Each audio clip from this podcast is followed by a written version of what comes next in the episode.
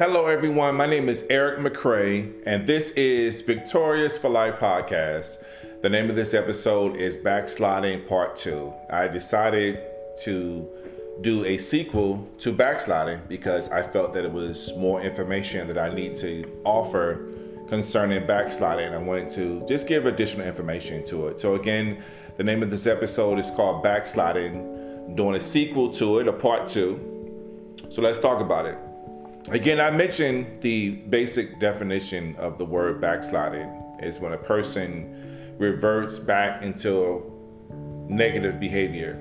So, when it comes to a relapse, a lot of people have always mentioned that people tend to relapse mentally before they actually pick up the drug. So, it's a mental thing, you know, meaning that before any type of physical behaviors are developed that relates to backsliding or relapse, the person has already accepted defeat from a psychological sense. They already accepted defeat.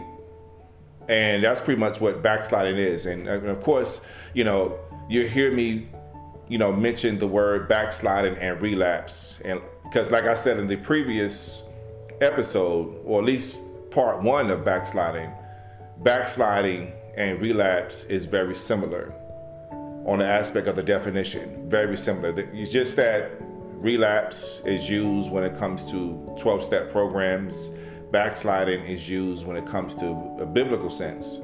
But however, they both have similar definitions. It really is reverting back into reverting back into negative behavior, which is never good. So, but you know, I wanted to also focus on that I have been hearing a lot lately. I have been hearing a lot of people been talking about the biggest enemy, the biggest enemy that a person normally has to deal with. So the biggest enemy is the inner me. The inner me is the biggest enemy. So a lot of times people tend to have self-sabotaging behaviors. I have self-sabotaged my, myself plenty of times, and a lot of people have various different reasons why they tend to sabotage themselves or have a self-sabotaging mentality. So a lot of people they can be afraid of responsibility.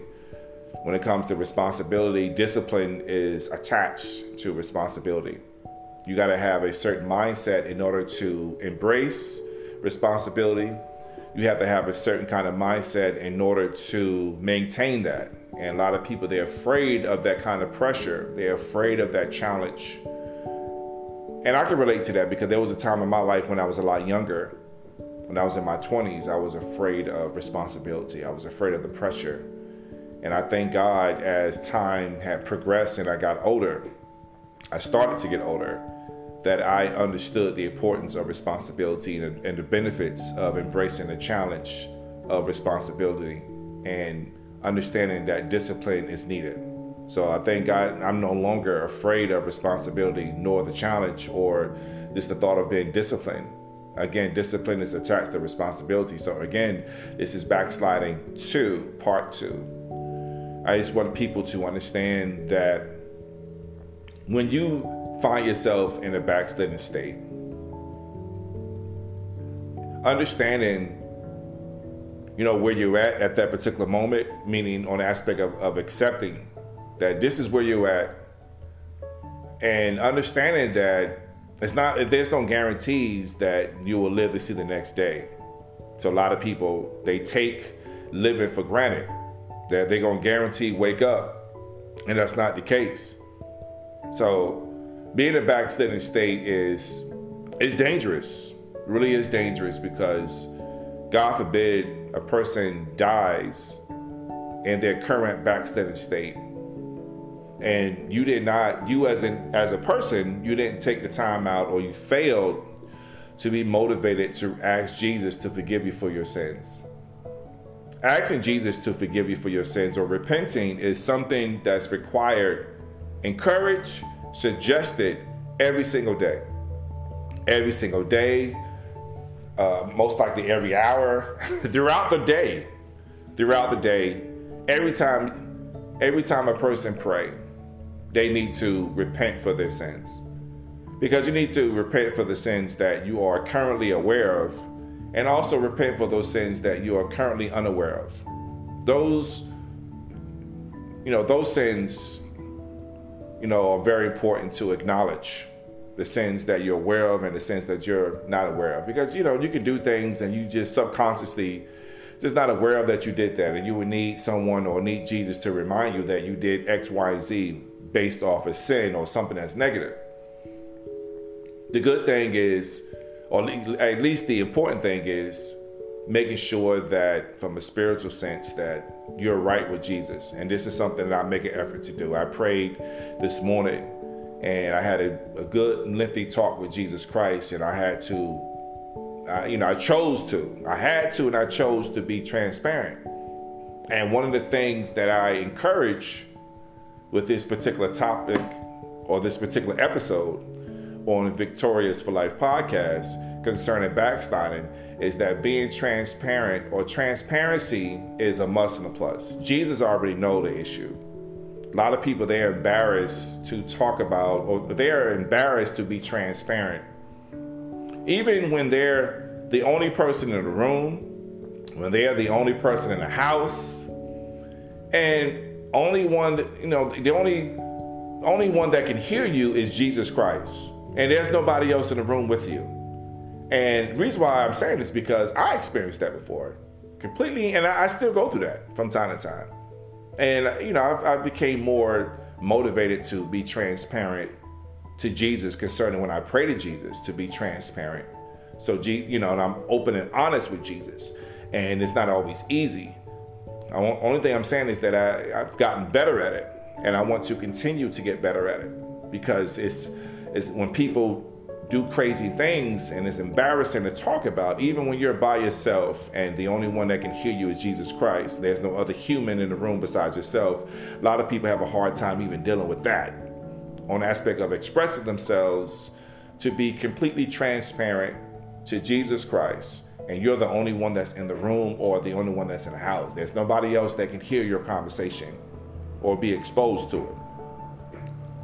However, it's still needed for a person to practice to be transparent, to be gut level honest with yourself, gut level honest with Jesus that this is what's going on in my life. This is what's going on, Jesus, in my life.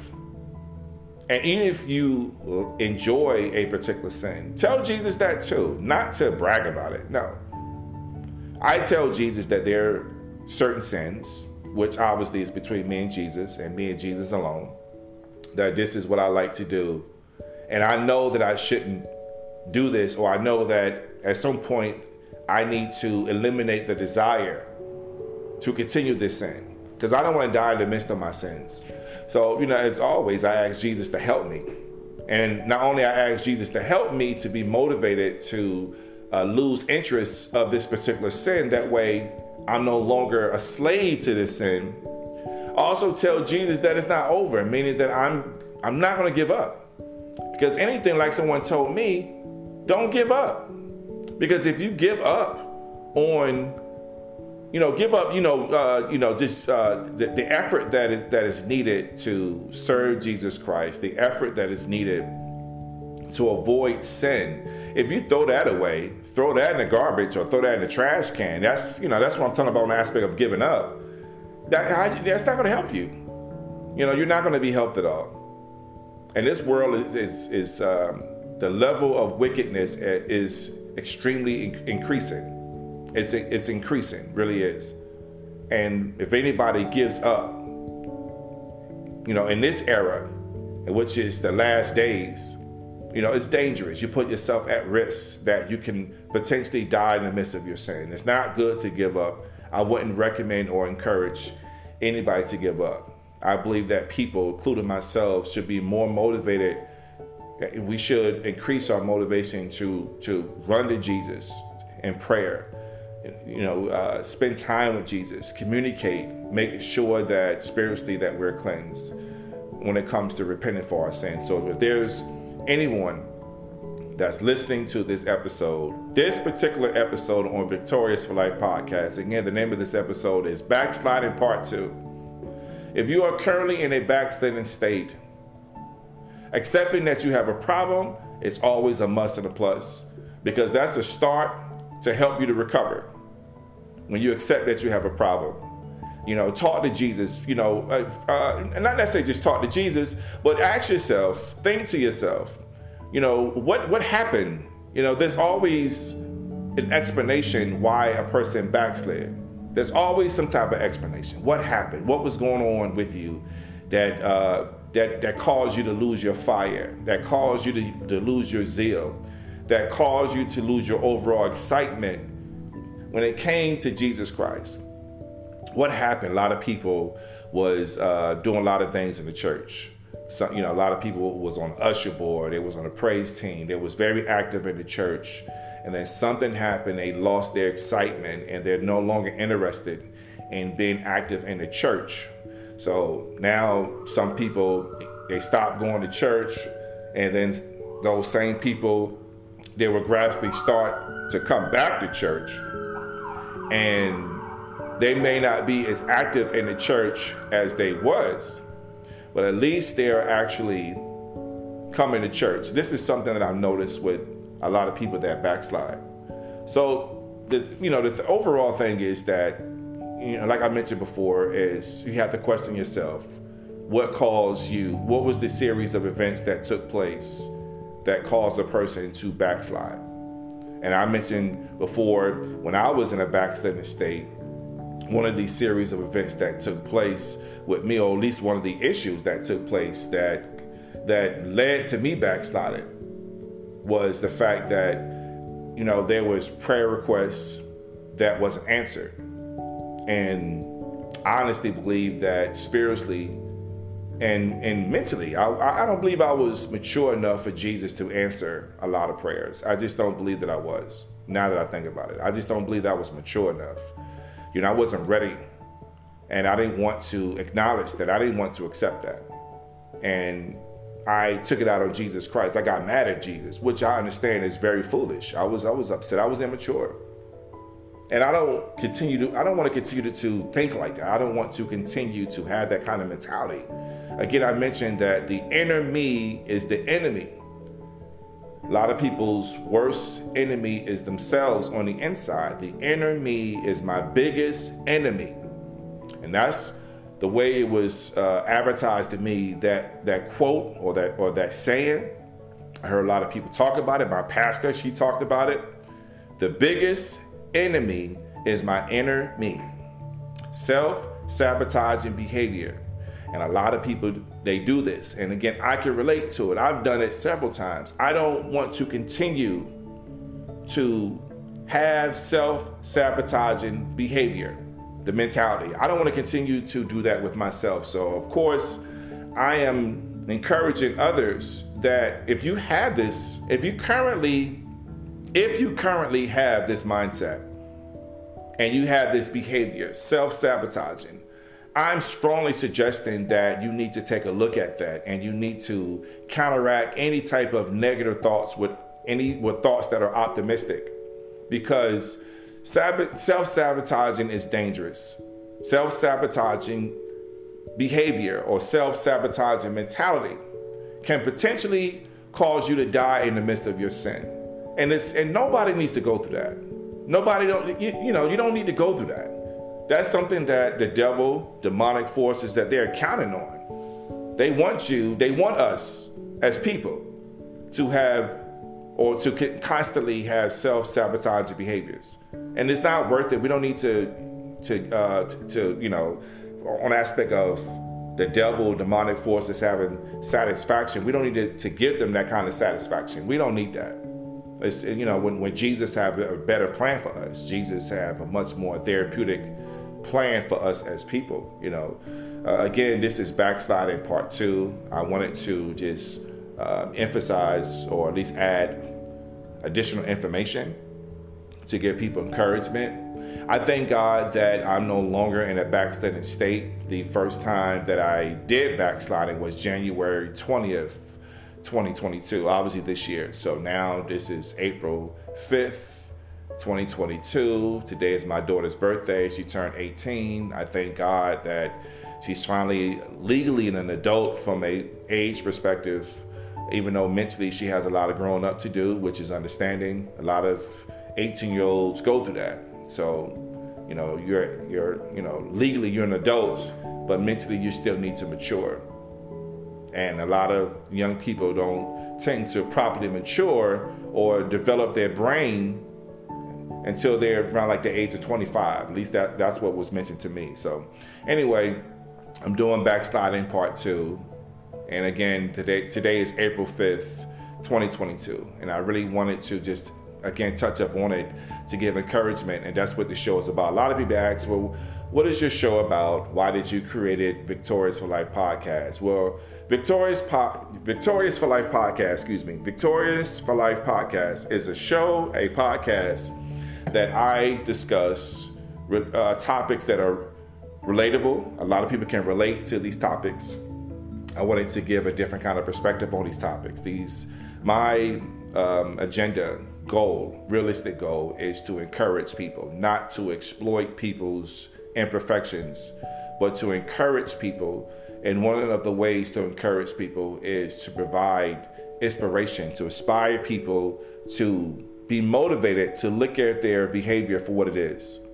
And a lot of people they don't they don't they're not motivated to look at their behavior for various different reasons. I believe that a lot of people they're not even motivated to look at their behavior because there's no one around around them that is motivated to inspire them.